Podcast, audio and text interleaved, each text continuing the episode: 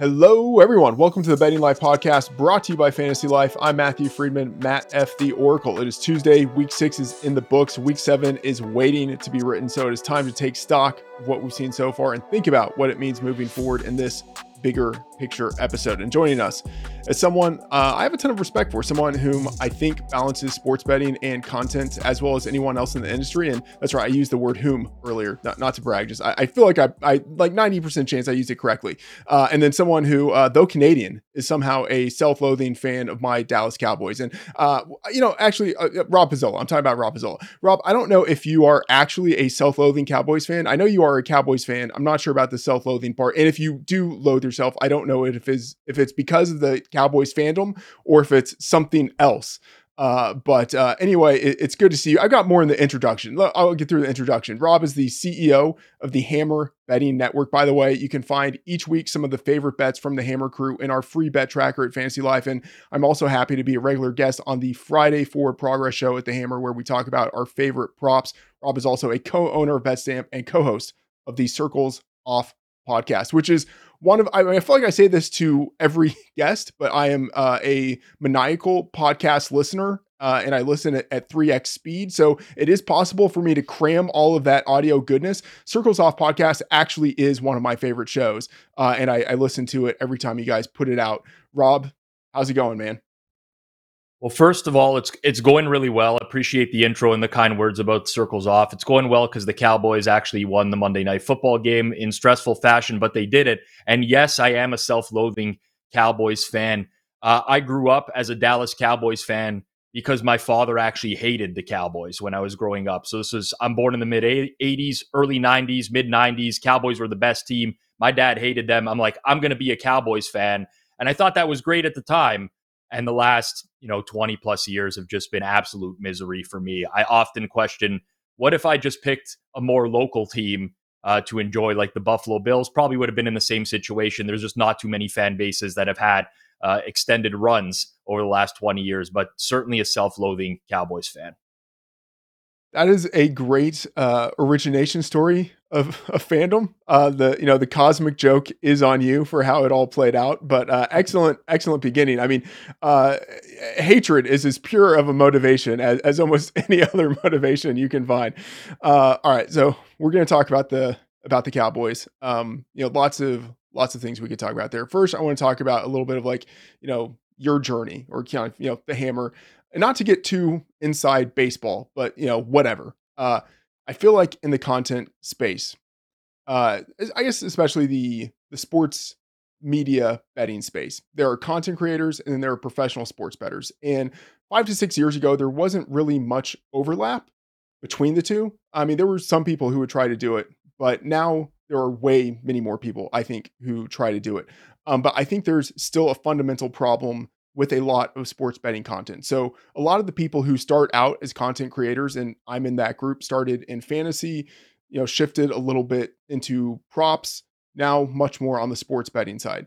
A lot of people who start in that way aren't great sports bettors and uh, they don't give good sports betting guidance or analysis. And hey, based on full disclosure, based on how my season has gone so far, you could probably put me in that group in that group, even though I'm positive throughout my betting career, just you know, maybe the lucky recreational bettor who hasn't gone broke yet. And then on the other side of the content creators, you still have the professional sports bettors who actually are sustainably profitable, but most of their content sucks uh, because they're not content professionals and they're worried about saying too much because they don't want to give away an edge or maybe they're just you know worried about the presentation whatever it is. Uh, now i believe you started out as a content creator and you've evolved into someone who also bets profitably and professionally uh, and then now you have started the hammer uh, which creates or which features mainly professional bettors but the goal of the company is to have content uh, that is of a high quality and that your general sports fan would be interested in and, and sports bettor would be interested in. So, kind of with all of that as a preamble, what are your thoughts on the betting media space right now?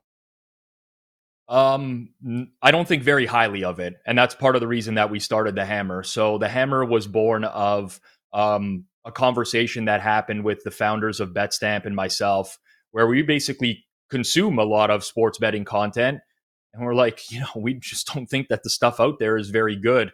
Um, there's sort of like a, a a tried, tested, and true formula that everyone seems to to use nowadays, and obviously pick centric types of shows. But ultimately, what it comes down to is I think that there's a lack of authenticity in the space where you do have a, lot of recreational content creators um, who pass themselves off as something that they are not. And that's something that I've always had a problem with.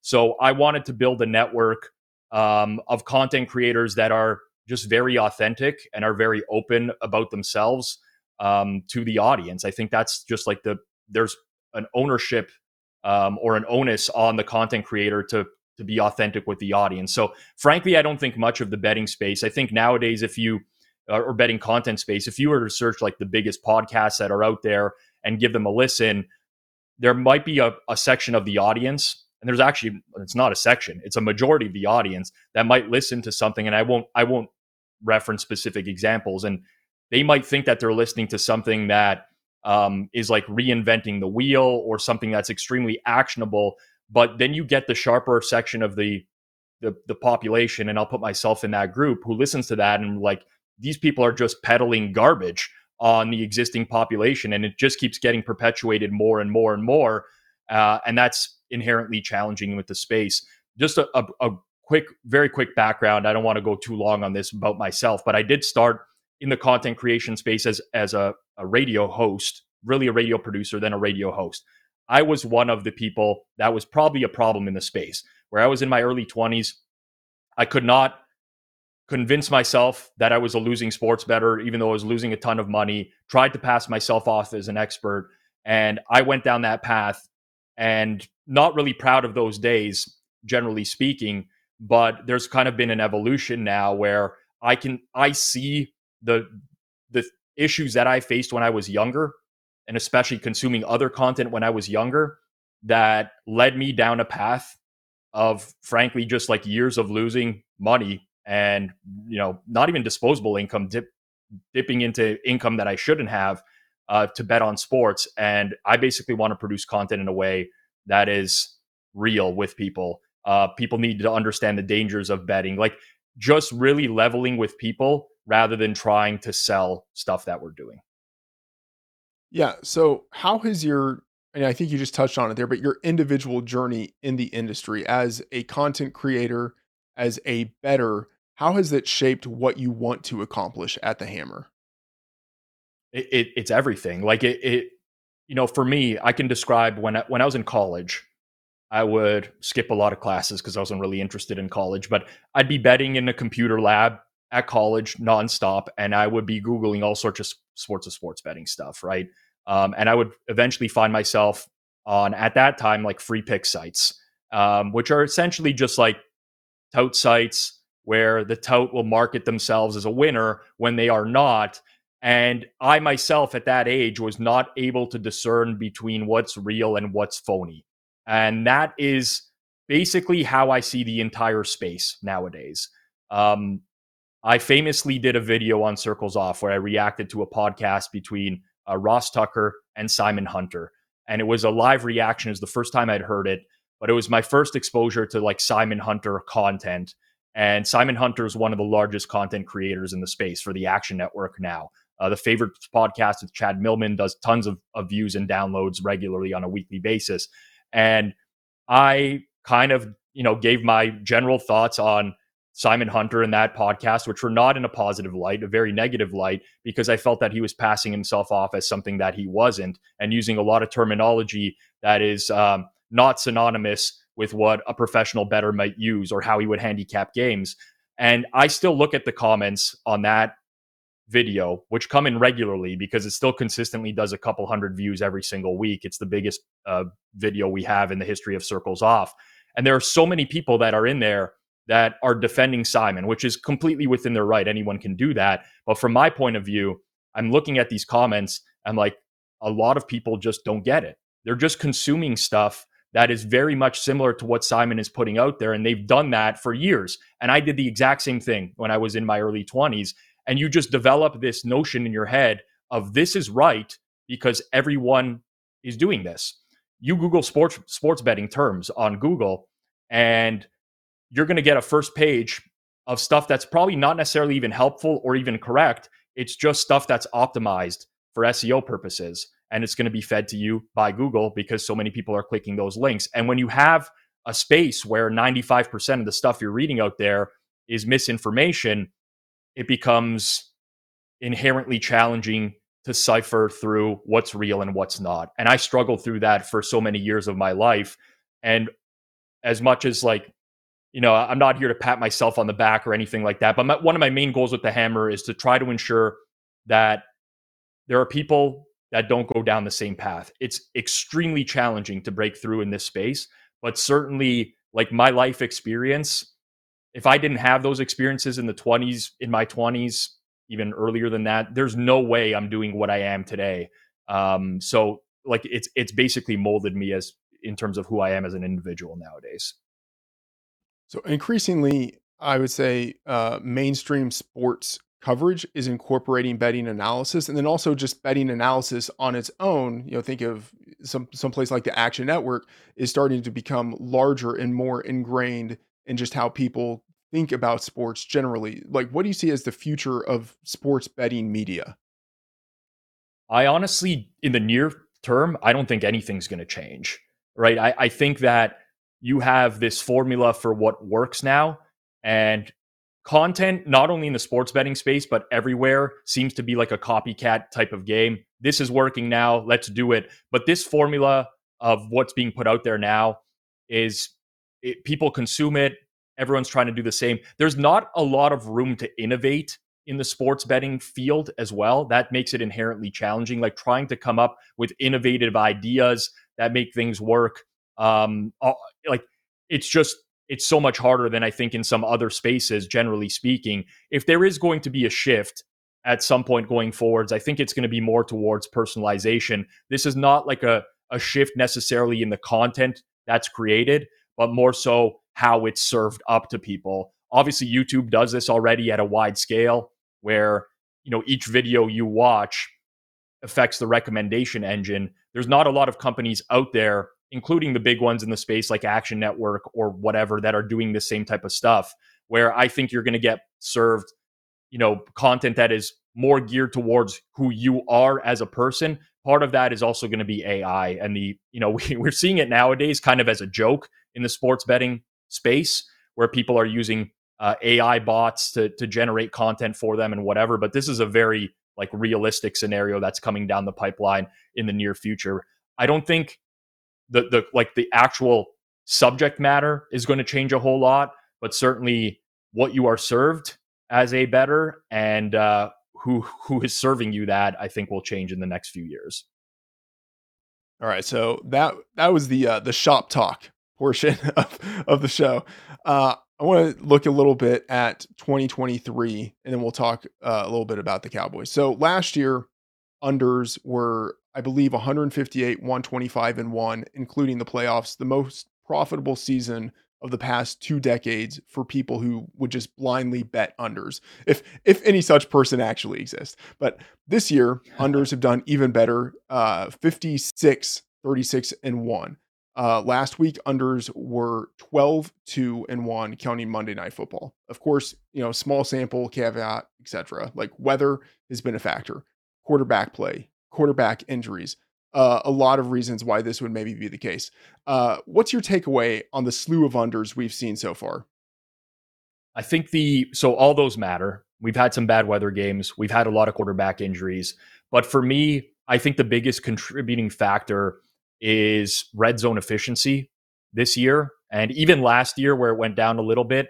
Um, but it's twofold. It's not just red zone efficiency, it's also the fact that there are less explosive plays in the NFL. If you think of the offenses around the NFL and who's generating explosive plays, it's basically like Miami and San Francisco. And really, there's not a whole lot else at this point. Part of that is a dynamic shift in the way that teams play defense across the league. This was to combat Patrick Mahomes years ago and Josh Allen where teams are just getting consistently burned over the top. Now it's all right, let's play a lot of two high, um, force teams with bad quarterbacks or mediocre quarterbacks to, to methodically work their way down the field. And when that happens, you get more red zone opportunities. and we just haven't seen a lot of success. I haven't been able to dig specifically into why we're not seeing success in the red zone. I have subjectively noticed a lot of run, run, pass in the red zone this year. And that's like, it might not exist, but that's just from me watching games after the fact and getting, you know, pulling my hair out, the little that I have left about why are these teams running the ball so much in the red zone. But ultimately, that's it. The red zone efficiency through week six in the NFL is the lowest it's been in terms of scoring touchdowns since the year 2005. And whenever that happens and teams are kicking field goals or getting stopped on fourth down instead of scoring touchdowns, you're going to see scoring plummet. So that's what I see from my perspective right now as being the, the most dynamic uh, or the, the largest culprit of why we're seeing lower scoring. Do you think that this is something we can leverage moving forward? Like, should we expect unders to be the winning side in weeks seven through 18? Should we expect an overcorrection within the market? Do you think it's going to balance out? How do you think this is something that is playable if it actually is playable? Well, you should always expect like some sort of balance, right? So typically early on in the year, you might catch something that the market has not yet accounted for and you might be early to it. Um, not in you know using baseball as an example but oftentimes you might get a different ball in the first month of a season and no one really knows how to react to that ball and scoring might be way up or way down depending on that ball. And it takes a while for the market to catch up but once it does you know everyone knows that that's the information that's available out there now. There's nothing now that's happening through 6 weeks of the NFL season that's going to come as a surprise to anyone like we should all be able to account for this. Everyone who's betting into this market and it's extremely competitive on the NFL side of things can now account for everything we're seeing, right? Weather impacts, injuries, um, red zone efficiency, the way defenses are playing. So nothing should catch people off guard. I would say definitely don't just blindly bet unders going forwards because the market, even looking at the week seven numbers, is really starting to adjust these downwards as the year goes on. So expectation going forwards is from here on out, it'll be closer to 50 50. Um, I, I don't think that, you know, if anything, maybe the market overcorrects slightly now that this is a big thing, but I, I would say close to 50 50, Matt. All right. The Cowboys. Uh, you and I are both Cowboys fans. Um, we have both seen our team underwhelm, especially offensively in prime time over the past two weeks. Now, fortunately for us Cowboys fans, they actually did get the win last night. Um, but at no point in that game, at least for me, did it actually feel like they were, you know, in control of the game. And it, honestly, if if they were playing any other team besides the Chargers, right? Any other team I was like comparable, like at the Chargers level, but not the Chargers, it feels like a game the Cowboys easily could have lost. Uh, you know, just the Chargers, they, they did what they do. So, what are your thoughts or what were your thoughts on the Cowboys entering the year and what are they now? Uh, extremely high entering the year. So uh, I don't just say this as a fan. Anyone who's consumed any content I've done before, whenever I talk about the Dallas Cowboys, I try to keep it as real as possible. I'm probably more of an overly pessimistic person than optimistic, but I was very optimistic about Dallas this year because I love the offseason additions. Uh, Stephon Gilmore, Brandin Cooks, especially. I bet them over on their season win total at nine and a half. I bet them for some Super Bowl futures, some NFC East futures as well. So very high. Uh, now, it's changed a lot. Uh, Trevon Diggs injury is pretty big. Um, DaRon Bland played well last night, but ultimately, anytime you lose a number one corner who, you know, people will say what they will about him being a boomer bust corner. He's actually kind of changed his style of play over the last year and a half or so, but that's massive. That's a massive blow um, in a you know very competitive environment across the NFC right now. Uh, furthermore, I think I've lost a little bit of faith in the coaching staff going into the year. I never really had a ton of faith into it, in but like now it's it seems to be a real problem. It was very much highlighted in the San Francisco game a couple weeks ago where Mike McCarthy just like looked really confused on the sidelines for large portions of that. And I just as a Cowboys fan, I was thinking he's like McCarthy ever going to be able to outcoach Shanahan in a game if they get into the playoffs? And you know, uh, is he going to be able to outcoach Nick Sirianni in a game if they get into the playoffs? And it just becomes, you know, I just come to the realization that the answer is likely no. The position Dallas is in right now, they're very likely going to have to go on the road at Philadelphia, at San Fran at some point in the playoffs. What's the likelihood that they can win both of those games back to back? I'd say extremely small. So much more pessimistic now as I was going into the year. I still think they're a very good team, but can they win the Super Bowl? Uh, it's extremely unlikely. Yeah, entering the year, I was kind of of the opinion that in the NFC, there were sort of like three and a half teams kind of at the top. That you had sort of San Francisco, the Eagles, the Cowboys, and then a half tier under them, you had the Lions. And now I'm kind of not really sure about that tier in general. You know, I think the Lions have played well. I'm not ready to say that they're in that top tier. I'm also not ready to say that the Cowboys belong in that top tier. And then the strength of that top tier in general, you know, with the 49ers, I mean, they've been great, but now they're dealing with some injuries. With the Eagles, five and one record, but I wouldn't say it's a fraudulent five and one, but it's not an emphatic five and one. Um, I'm just sort of uncertain about the top of the NFC in general. And I so this question, I know it's it's not in the outline, but you know, you mentioned Mike McCarthy, the concerns you have now. I mean, it's not like it's a, it's a surprise, right? You know, like these were concerns entering the year. We just hoped that they would sort of be mitigated a little bit. And I don't think they have at all been mitigated. I think, if anything, Mike McCarthy, it feels like he's been worse than even um, maybe pessimistic Cowboys fans would have anticipated. And it yeah, feels like there's so a multi-layered problem. Yeah, continue. Yeah. I, I thought that his remarks in the offseason about, you know, the defense being tired at points last year and getting to running the ball more were kind of taken a little bit out of context. I, it's not exactly what he said. I just felt that they were going to play slower as an offense this year, not necessarily that they were going to, you know, be running the ball a whole ton, but the running game hasn't worked and it starts there. And clearly, I think McCarthy and Schottenheimer want the running game to work. It didn't work against the Chargers last night. Um, Tony Pollard can be dynamic. We saw it in the open field last night. Um, you know, he had like that that 60 yard pass over the middle of the field turned into a massive gain. But ultimately, it is very much it does very much feel like old school football and i it's tough for an analytics guy to you know you just watch a team pass their way down the field then all of a sudden just waste downs running on first and second for you know one or two yards at a time it's just really tough to get over that this was the game plan that they put together you know mccarthy was working as he said 20 hours a week this week told the entire coaching staff you guys are not going home this week to see your families and this was the offensive game plan that they came out with against the Chargers defense that, frankly, has not been very good this year. So lots of concern there. In hindsight, I should have been more pessimistic about the coaching staff. I should have. You know, it it it the signs were all there. Now we see if they're able to overcome that, but but so far there's nothing that I've seen so far this season that that's going to indicate that we'll see anything different down the stretch. So it feels like there's a for from my perspective, a multi-layered problem where, you know, there's the question of Dak Prescott is the quarterback. Is he the sort of talent elevator who can help your team get to a deep run in the playoffs, potentially a Super Bowl? On top of that, there's Mike McCarthy.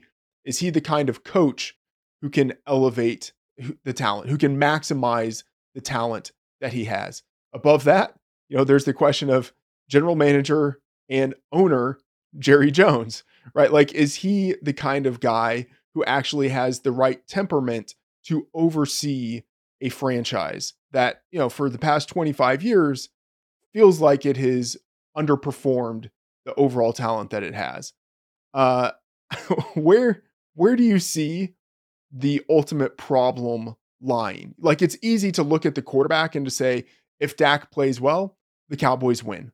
You know, like that's you know, that's maybe the most proximate way of looking at it. But there's Mike McCarthy, there's Jerry Jones, and you know maybe if they had a different general manager or a different owner, all of the things downstream would kind of fix themselves. How do you look at all of that? So I, I don't think at the ownership or, or general manager level there's many problems. Like I'm not a huge Jerry Jones fan. He'll say thing, you know, two or three things a year that are absolutely crazy to the media, which is going to put the Cowboys under spotlight. But if you looked at the Cowboys on paper heading into the year, there was a legit argument to be made that they had the best roster top to bottom in the NFL. Like they have assembled a roster that is chock full of talent they addressed weaknesses in the offseason. At some point, it has to fall on the coaching staff and the players, in my opinion. Now, I had a very interesting debate. I was doing a live stream of the show, a live watch along of Cowboys and Chargers last night, and had Eric Eager from Sumer Sports on with me. And we were just talking about like the perception of quarterbacks and how they change depending on the system that they're running. Dak Prescott to me is fine. He's not the issue. If if if you were to swap, and this is, you know, I think about this all the time. If you were to swap Dak Prescott with Tua Tagovailoa right now, I'm not convinced the Miami Dolphins offense would drop off at all. I think so much of what Miami does is just scheming players open. They're built on a ton of speed. Like they've just figured that out as a coaching staff. The Cowboys coaching staff is unable to put Prescott in situations where he can succeed. They don't run much motion at the line of scrimmage. They run heavily on early downs. They play slow now this year. Like last year, at least with Kellen Moore, they occasionally would play fast, and that worked to their advantage. You see tired defenses. The, the coaching staff to me is the fundamental problem with the Cowboys, and specifically on the offensive side of the ball. I think Dan Quinn has done a pretty good job with that defense.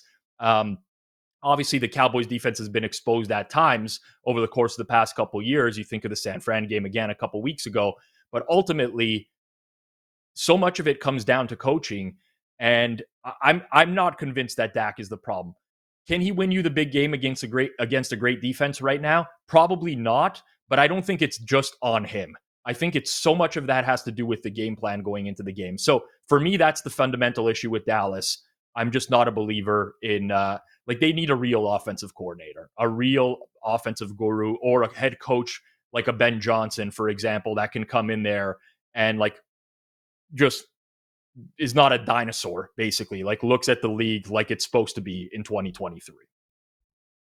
All right. So there's this idea that the Cowboys, if things don't go well with Mike McCarthy this year, they could part with him and maybe they get themselves uh, an upgrade at head coach. And you've mentioned that, you know, in, in your opinion, coaching is the problem uh, there is a coach in New England who uh, is increasingly on a hot seat. Do you feel if Bill Belichick were no longer the head coach, let's say it's the offseason, no longer the head coach of the Patriots, he's a free agent, and Jerry Jones somehow convinced him to become the head coach of the Dallas Cowboys, just as he convinced Bill Parcells years before to be the head coach of the Dallas Cowboys. Do you feel that would be an upgrade? Like, how do you feel that would work? I don't think so. Um, and this is not any disrespect to Bel- Belichick. Changed the game. Like he was the best coach in the league by miles for years, and obviously he was coupled with Tom Brady, and that had some impact on things. I just think the game has passed Belichick by, honestly. And if we look at the offenses since Brady, I mean, that's what Dallas needs to figure out. They have all this talent on offense. They have good offensive linemen that, for some reason or another, they can't pick up a yard when they need it. Wide receiving corps, okay, Michael Gallup, you know, he's never recovered from the ACL surgery and, you know, he's struggling to win uh, in man to man. But aside from that, they have weapons on the outside, CeeDee Lamb, Brandin Cooks. When they targeted them last targeted them last night, Dak was perfect. Didn't throw an incompletion to CeeDee Lamb or Brandin Cooks. Get them the ball more. And like Belichick has not been able to figure that out. Whether it was him and Matt Patricia or now Bill O'Brien, that's been a fundamental challenge. I just think the game has passed Belichick by. I really think that he was at the top level for so long. And when you coach at the top level for so long and you're so accustomed to doing things that lead to victories, you just get ingrained in that. And I don't think that's ever going to change for him going forward. So that's not the ideal candidate for me. I'd be looking for more of an, a, young up and comer um, that is more predicated on the offensive side of the ball. Yeah, I I agree. I, and as wild as that might sound to say, like, I'm not sure Belichick coming in would be an upgrade on Mike McCarthy because that, like, that feels, um, it feels almost like sacrilegious, right? Just to say something like that. It does. But I, I think it's actually, it feels right. It actually feels right, and it also feels like the kind of hire that Jerry Jones would love to make because it's it's a splashy hire and it's a, a an NFL veteran coach who has won multiple Super Bowls right? Like he can he can hang his hat on that and say like, "Hey, I brought in a guy who's a proven winner." It, it is absolutely a Jerry Jones hire. Without a doubt, that's like that's his MO, the flashy name, the big name. And this is not like I, I don't want to disrespect Belichick. Like I think he's great. I, I overall has had the great career, but he's just not what the organization needs. He's not. Um, he, you know, I think he's an upgrade on McCarthy. Do I want a slight upgrade on McCarthy, or do I want the person that I think is absolutely right for the job? And to me, Belichick is is not going to serve that purpose for the Cowboys. Um, especially when it would come in all likelihood with him having some sort of front office control and control over player personnel. I don't think Belichick's going to a spot nowadays where he doesn't have that. And he basically has sewered the Patriots through the draft and never been able to fix the receiving corps. He's just struggled all around. So, not the guy that I would target if I was Jerry Jones. Yeah, and it's it's kind of amazing as you mentioned. You know, Belichick has has not been strong in evaluating talent through the draft, uh, especially recently. Um, and that does feel like the one area where Jerry Jones, as a general manager, has actually done really well. Like the Cowboys have done, I think, a great job of navigating the draft for the past, you know, five to eight years. Um, it's just that they haven't been able to maximize the talent that they bring in. Uh, and so it feels like if they actually did bring in Belichick, that would maybe take away from the one area of strength that that Jerry Jones uh, and his staff has actually had uh, in the front office. All right, a final question here on the Cowboys. Uh, let's say, kind of hypothetical, someone in the Cowboys organization watches forward progress at the Hammer, and they see you go on a rant about the Cowboys, and they say like, "Hey." what he says actually makes a lot of sense to me. I'm going to show this to Stephen Jones. And then Stephen Jones watches it and is impressed, and he shows it to his dad, Jerry. Uh, and then they contact you, they set up a call, uh, and they want you to tell them what you think they should do with the organization, the changes that they should make, recommendations, nothing too big or too small. What are you telling them? Yeah, so I, I'm gonna be I'm gonna be realistic here because you know, I, I I'm rooted in reality in some capacity or, or another. They're not to fire Mike McCarthy midseason, regardless of who anyone tells them, uh, what anyone tells them at this point. He's just kind of entrenched there. At the very least, what they need to do is put someone on the sideline with McCarthy and basically remove any in-game control from him in terms of timeouts, basically any in-game decision making, challenges, whatever it may be. That has to go to someone else because he is for his entire career, he's been a disaster in two minute situations. We saw it last night where he didn't realize Michael Gallup went out of bounds and the clock was still running. The Cowboys have to settle for a field goal at the end of the first half instead of having even any shot at, at going into the end zone. in that there's just too many game management mistakes that are costing the Cowboys probability on a weekly basis. If the Cowboys don't go, get over the hump this year, they don't at least win a couple playoff games, make a present, make their presence felt in the playoffs, you have to you have to remove Mike McCarthy and you have to end this experiment with Schottenheimer as as your OC, and you have to bring in some people who are more modern, plain plain and simple, people who can run motion on offense and understand how a modern day NFL uh, offense works. That's the recommendation for me. It starts at a coaching level but you need people that are way more savvy with in-game decision making that are not hurting hurting you on a weekly basis. And then you let sure you let the coaching staff finish off the year with what they've tried to build. And after that, I mean, Ben Johnson is the guy for me, honestly. I look at what the Lions have done. Remember when the Lions hired Dan Campbell? He had this this press conference, and people thought this guy was a complete idiot you know, we're to bite, uh, be biting ankles and this and that. And and the Lions fans, my friend Joey Knish, he's posting videos on YouTube of like, oh, what a disaster. This is the guy we picked of everyone we could.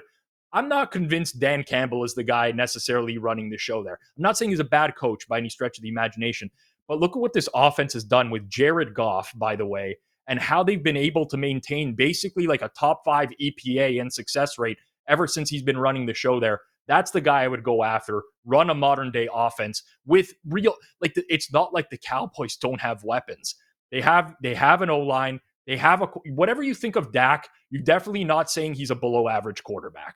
At worst, you're going to call him average, and in all likelihood, if you went through the quarterbacks in the league, you'd probably put him in the top ten in the league. This is for like a, a casual non-Cowboys fan. Receiving corps, you have CeeDee Lamb, you have Brandin Cooks, like you have Tony Pollard, dynamic weapon in the backfield this offense cannot be puttering and scoring 17 points a game against the, the you know 20 points against the Chargers defense. Can't even move the ball against the fort. This cannot happen with the quality. Find yourself an offensive minded head coach. Yeah, I in the off season I wrote a team preview series for all 32 teams, and uh, you know the the Cowboys one I wrote. Uh, if I, I talk a lot about Jerry Jones as an owner and general manager, a lot about Mike McCarthy, and you know even then I said that uh, you know even though the Cowboys have won 12 games in consecutive seasons, which is you know like a, a, quite a feat really in in the modern NFL with all the parity. Mike McCarthy entered the season on a really hot seat that would be cooled only if the Cowboys got the number one seed uh, or won 13 games or made it to the NFC championship. And I am just not uh, at all optimistic that we will see that happen this year. So I, I think in the offseason, a pretty good chance the Cowboys will be in the market for a new head coach. All right, transitioning out of the Cowboys talk, uh, I want to get a little bit nerdy here and ask you about modeling, Rob, because uh, you know uh, there are a lot of good sports bettors who build models and then leverage them in the market. Uh, other sports bettors aren't really into modeling; they kind of they'll, they'll use numbers to inform their process, but they'll look kind of more at the matchups. Uh, I believe that you are into modeling, and I think you have a more of a player focused or kind of like bottom up model versus a a team focused or top down model. So let's say someone with uh, numerical competency came to you and said, Rob, can you give me a little bit of advice about how to get started on building my own sports betting model? What would you tell them? Okay, so first and foremost, I'm very rooted in reality. Sports betting is a competitive market. So if you're going to build a model, you do it right or you don't do it. Because at the end of the day, you're betting with a sports book. You're going to place your bet at whatever sports book you're betting at, but those sports books are setting their lines based off of other bets that other people are placing. So you are technically competing against other sports bettors. So if you're going to put together something that's very rudimentary, um, you just basically don't have a chance to succeed in the first place. So why even waste your time? So that's the first thing I'm going to tell someone. Second thing is you have to have some sort of knowledge in stats. It doesn't have to be like you got a stats PhD or anything like that, but you either need to take some sort of stats 101 course, whether that's online, whatever. You need some basic statistical foundation. If you don't know how to use Excel or you don't know how to code or you're not good with numbers or logic or anything like that, then you either have to acquire those skills or don't start in the first place. So, the, first and foremost, before you even get into it, try to figure out whether or not it is the right thing for you to do. Because for a lot of people, they're just going to be spinning wheels and there's just no point. Once you get to that, then you basically want to like figure out a good back testing framework. And what I mean by this is too many people create models and they have no idea whether this model is going to be successful over time or not. It's like, hey, here's a bunch of stats. I'll work with them. I'll figure it out. I'll think what I'm doing. But then they're just flying blind for years and they're betting stuff that they have no idea whether it has a previous track record of success. So, a back testing framework requires you to be able to test your model against against previous years' data. If this was my model in the 2021 or 22 NFL season and I ran it for every game, would I perform better than the opening line? Would I perform better than the closing line? Would I perform better than whatever time you're betting at? Maybe Monday nights at, at 8 p.m. Eastern, just random thought out there. So, backtesting framework is hugely important. And the reason why is modeling is not um, the way I model a game is going to be very different from the way someone else does. It, it, it's there's nothing that that stipulates everyone has to do things the same way. There's all sorts of types of models. Some people run linear regression models. Um, I use Monte Carlo simulations for NFL. There's so many different things that you can do. But ultimately, the one thing that you need to be able to do, one way or another, is as you make changes to your model, you have to be able to test whether or not that improved the error metrics of your model in the past and potentially your ROI betting as well. So those are the main things that I would definitely want to hit on, Matt, is like make sure it's right for you. Don't worry about getting into it because everybody is doing it, because it might just be a colossal waste of time. And number two, understand stats in some way. If, if you don't understand what a linear regression model is or a Monte Carlo simulation or whatever you want to run, then there's no point in even venturing down this. So you need some basic knowledge. And the third thing is, as you iterate through your model, you want to be able to test your changes. So back testing is extremely important as well. So with the the back testing, this is uh I don't know, maybe again getting too inside uh you know the nerddom, but uh would you be interested more in back testing versus the market, let's say like the closing line, or back testing versus what actually happened in the games? Uh, so there's there's a number of things that I look for. So you want to track some sort of error metric, whether that's log loss or um, RMSE, whatever error error metric you want to use.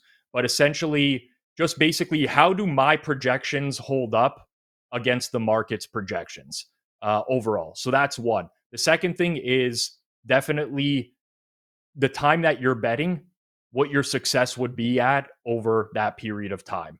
Um, and your closing line value as well. So like does the does your model's outputs typically mirror the way that the the market moves over time? There's a lot that goes into it obviously like you have to strip out games where there's quarterback injuries or or information that became known midweek that you might not have known earlier in the week and stuff like that. But to answer it, all of that is important in one way or another. Um, each you know each different result tells you a little bit of a different story. Um, so yeah, I, I mean, for me, I tr- I try to track as much as humanly possible and then dissect it afterwards. I think it's way better to to measure yourself against everything rather than too little. All right, uh, one final question here with the models. You know, weighting uh, I think is really important, uh, and sort of balancing different factors within the model. And so, you know, weighting uh, past production versus the production from this year, weighting offense versus defense, weighting players on the same side of the ball, like different units. So, like cornerbacks versus edge rushers, everything like that. Um, you know, there's no like magic bullet, but how do you approach the idea of weighting in general?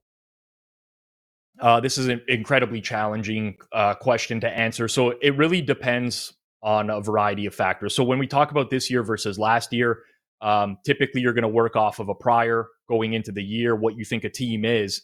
And then as you get through the season, you're slowly going to start waning off of that prior. So with each passing game, the current season becomes more and more important until you reach a point in the season where you're just using this year's data uh, for a lot of people. Actually, some people might still use priors even up until the end of the year.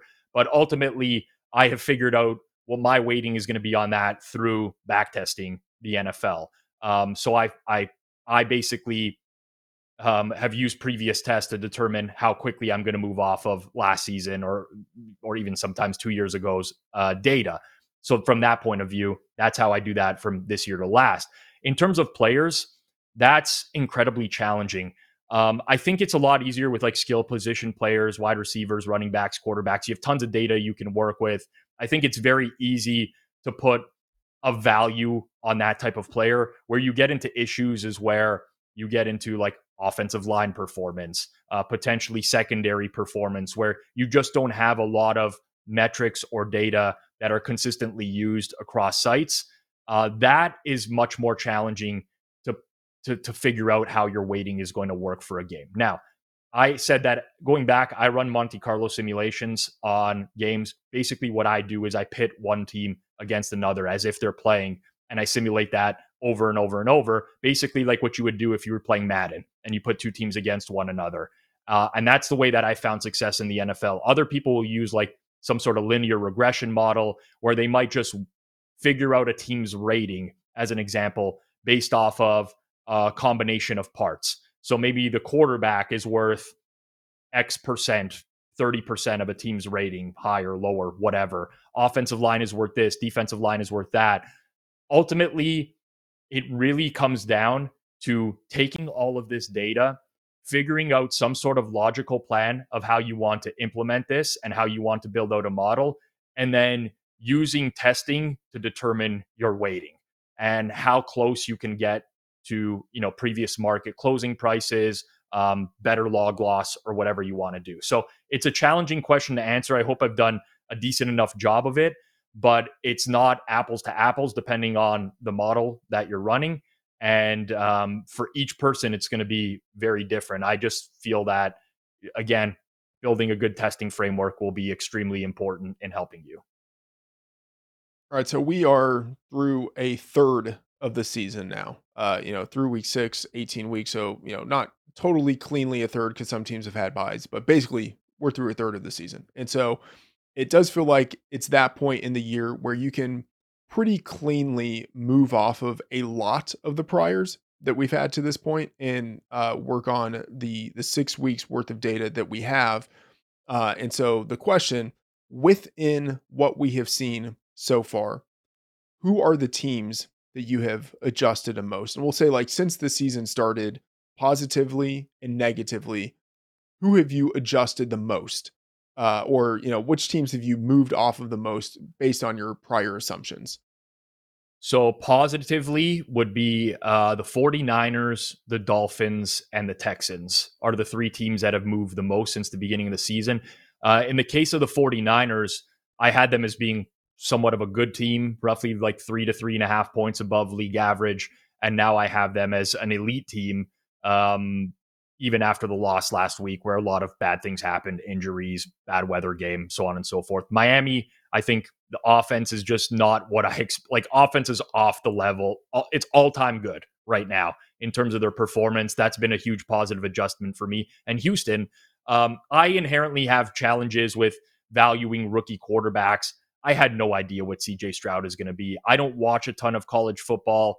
Everyone has their own opinions on on what these guys are going to be. Historically speaking, I rank my quarterbacks going into the year based off of their draft position and I'm very quick to move off priors with quarterbacks, but CJ Stroud has played really well uh, behind an offensive line that has been, you know, decimated by injuries this year. So those are the three that I've seen move up positively. On the negative side of things, it's the New York Giants. Most of that is just due to injuries, also poor, poor performance, but poor performance stemming from injuries. The Denver Broncos and the Carolina Panthers. So those um, I don't think those ones will, I don't think any of these will be a surprise to anyone just based off the performance this year. Yeah. What about last week? Uh, and by the way, I also say, uh, I agree with a, a, lot of that list. Uh, I, you know, I'm looking at where I have moved up and down on teams, and those are the ones that stand out quite a bit. I will also add the Rams as a team that I've moved up uh, a decent amount since the season started. Uh, what about since last week? Uh, you know, obviously it's only one week, and there were weather issues in a number of the games.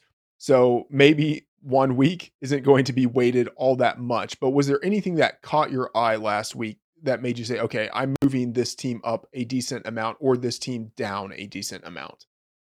Yeah, so San Fran gets moved down a decent amount off of last week, and it's not necessarily just the poor performance, which it was. It was an awful performance. Brock Purdy was extremely inaccurate for the first time this year, which he's been inaccurate in a lot, lot of games this year, but for the first time this year, it really cost their team. But it's the injuries that stemmed from that game with Christian McCaffrey, oblique injury. I have him worth like roughly 0.7 points on an average to like an average spread. Deebo Samuel, Trent Williams with it now a, an injury where he came back into the game, but something that might hamper him for the remainder of the season. So it's not just the performance from San Fran against Cleveland, it's how they came out of that game um, in terms of like their forward looking impact. So that's the team that I, have downgraded the most in a one week span. The upgrade will actually be, be incredibly surprising to a lot of people because they ended up losing the game. But the Seattle Seahawks got the biggest upgrade in my model from a week to week basis. Uh, I think that was an incredibly misleading scoreline against the Cincinnati Bengals last week. Uh, take a step out, look at what happened in that game. Seahawks had five red zone trips. They only scored one touchdown. They went 0 for 2 on fourth downs. But if you look at all the peripheral metrics, whether that was their EPA, success rate, uh, series conversion rate, yards per play, 5.4 to 4 last week over the Cincinnati Bengals. They held the Bengals offense to 214 total yards at home as well. Uh, Seattle came out on the wrong end of that game. Uh, probably deserved to win that game 80% of the time or more. So they ended up getting a substantial upgrade despite the loss.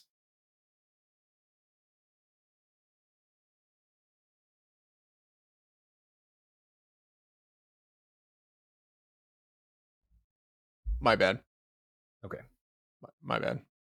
Sorry. Do we need to? What do we do? Okay.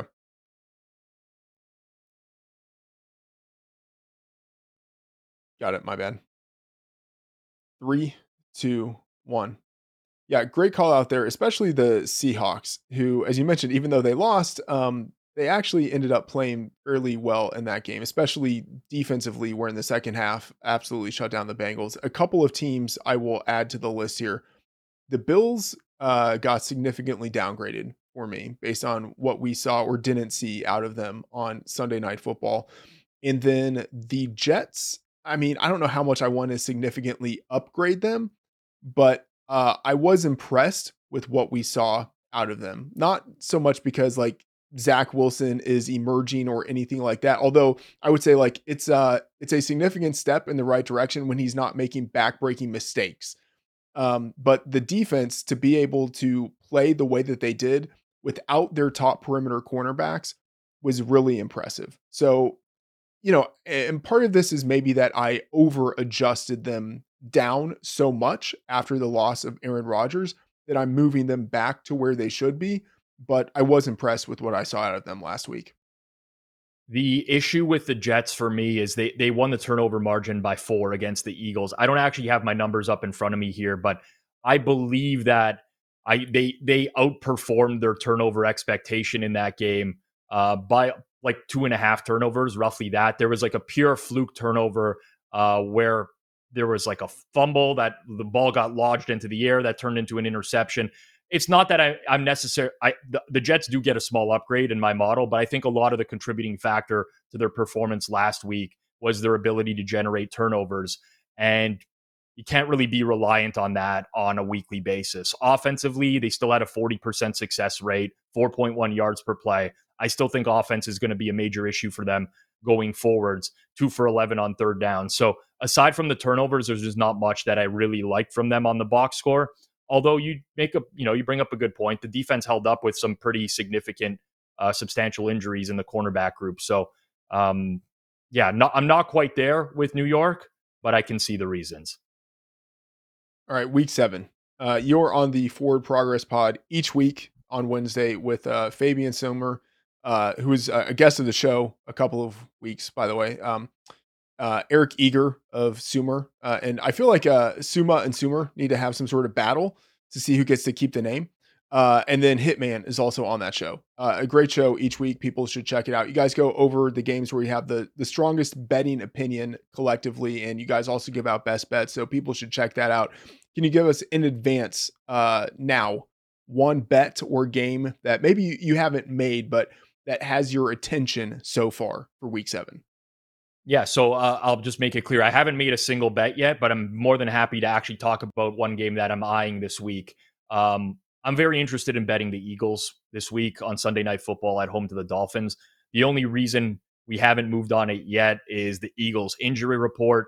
Uh, in particular, though, it seems like the injury to right tackle Lane Johnson is not actually going to be that serious. It's a low ankle sprain. There's actually a decent possibility that he ends up playing this week um, with that low ankle sprain, which would be nice for them because I think that they can just bully the Miami Dolphins at the line of scrimmage. Miami is a great offensive team. We've seen every time they've, you know, they've played a bad defense, they've basically shredded them. The one time they stood, you know, took a step up in class against a team that has a decent pass rush this year. That was Buffalo, who leads the league in pressure rate. And Miami's offense just didn't look like what it was. The beautiful thing about the Eagles is that they can generate pressure when they rush four. They have the fourth highest pressure rate in the entire league at 29.1%. They blitz just 25% of the time. So they're getting home without having to blitz a whole lot. I think that's a recipe for disaster for Miami. And I just do not trust the Dolphins defense to get stops against a high caliber offense. Last thing I'll say in regards to this game the Eagles' red zone woes are highly documented so far this year. There's definitely a new learning curve under new offensive coordinator Brian Johnson, with uh, Shane Steichen being gone there now, and there will be some time to react. Specifically, what I can point to with the Eagles in the uh, in the red zone is that they're not targeting wide receivers nearly as much as they did last year, which would make common sense when you have AJ Brown and DeVonta Smith but it has been a more heavily running ed, uh, red zone uh, offense this year. Over time, that's going to regress to to to the mean. The, the Eagles are not going to end with a bottom five red zone offense by the end of the season. It's just not going to happen. There's too much talent. So we can talk about the struggles offensively, how bad they've looked, but I think there's a lot of signs within that team that point to some positive regression. And this could be the defense where it happens. So I'm I'm very closely eyeing the Eagles. I'm just hoping we don't get cluster injuries in the secondary. Obviously, Darius, Darius Slay missed last week's game. Uh, Bradley Roby's banged up. Reed Blankenship's back banged up. Avonte Maddox is on IR. So I want to monitor that a little bit closely. But in all likelihood, I'm ending up on the Eagles on Sunday Night Football. All right, so uh, I'm I'm thrilled that you mentioned that game because I, you know, I'm looking at my numbers and right now they're showing value on the Dolphins, but that's baking in a lot of injury assumptions about the Eagles. And if those assumptions are wrong, uh, then I would maybe be on the other side of it. So I, I haven't bet that game yet either, uh, in part because of of the injury issues that you mentioned and all the uncertainty there. I do want to ask you about the total in that game. You know, because my my Neanderthal brain just sort of shooting from the hip looks at that and says over. You know, I'm just I'm I'm taking the over in a season of unders. You know, this is an over spot where you know the Dolphins. It feels like they can score at will, and their defense is bad enough to allow. It feels like almost anyone to be able to put up points against them. And then I think the Eagles, like, hey, this is a spot where they can bounce back. But you look at the total and the movement we've seen in the market in the look ahead, and you know, granted, there's there, there's not much of a, a, liquid market there for the look ahead, but it's still a number. Uh, the look ahead was 53 and a half. This opened at 52 and a half. And you know, it's 52 at some books now. It's 51 and a half at some other books. So this number has kind of moved down a little bit. Uh, and I haven't bet it yet because I kind of wanted to see the direction the market would go. But my projection does point to the over here. What are your thoughts on the total? So I'm pretty on market with my number right now. Um, I will say so. The average um, NFL score this year has been 43.4 points, uh, which is down from last year. Last year ended up being, I believe, 43.6. So we're a little bit lower than last year, and we haven't really gotten into the winter yet with the, the cold weather games. So this is more than a full touchdown above a league average output this year, which is fairly high. It's not like we were accustomed to COVID year where we would see totals like 55, 56, even up to 57. And that was just, that just happened because there was no crowd noise. Offenses were moving the ball. I think with the dynamic shift this year in the NFL to preventing big plays, I'm fine with the number. Subjectively, I totally agree with you, Matt. Like I I I struggle to see many stops in this game or think of stops happening at any rate. But all it really takes is like one long, drawn out drive of eight or nine minutes, which either of these teams can do, especially the Eagles. That settles in a field goal or a stop on fourth down. And the total's basically cooked at this point. So, um, subjectively agree. Numerically, I'm pretty much on point. Um, but I mean, you, you, you couldn't pay me to bet bet the under in this game this week. All right, Rob, this has been a lot of fun. Uh, give us the quick plug for the hammer, everything you guys got going on there. Yeah, absolutely. So anyone wants to check out everything that we do, you can just head over to our website, thehammer.bet. It shows all of our content creators, all the shows that we have going on regularly. Alternatively, this we talked NFL here. Um, you can just go over to our Forward Progress YouTube channel, which is our NFL division of the Hammer Betting Network. If you want regular NFL content, we put that up Monday through fi- Friday over the course of the week. I do a couple shows on Sunday as well, but we cover all the major sports. And if you are on our Forward Progress YouTube channel, you can just click that channels button and it'll show all the other channels, YouTube channels that are part of the Hammer Betting Network, uh, which we produce content on regularly. So just check it out. If you're into sports betting, uh, we do have some pretty sharp handicappers and content creators. And again, just going back to what we talked about right at the beginning, we're not here to sell you anything. We just got guys talking sports and being real. When we lose, we talk about the losses. When we win, we talk about the wins. Uh, but ultimately, the goal is to try to get you into a better process uh, on a weekly basis and hopefully find you some winners in the process as well. Although I'll never guarantee that that can happen. All right, Rob, thanks for taking the time to talk with us. That is going to do it for this episode of the Betting Life podcast brought to you by Fantasy Life. Please subscribe to the show, tell your degenerate betting friends, join the Discord, and see all of our bets in the free Fantasy Life bet tracker. And follow us on social media at Rob Pizzola and Matt F. The Oracle. Thank you and see you again next episode.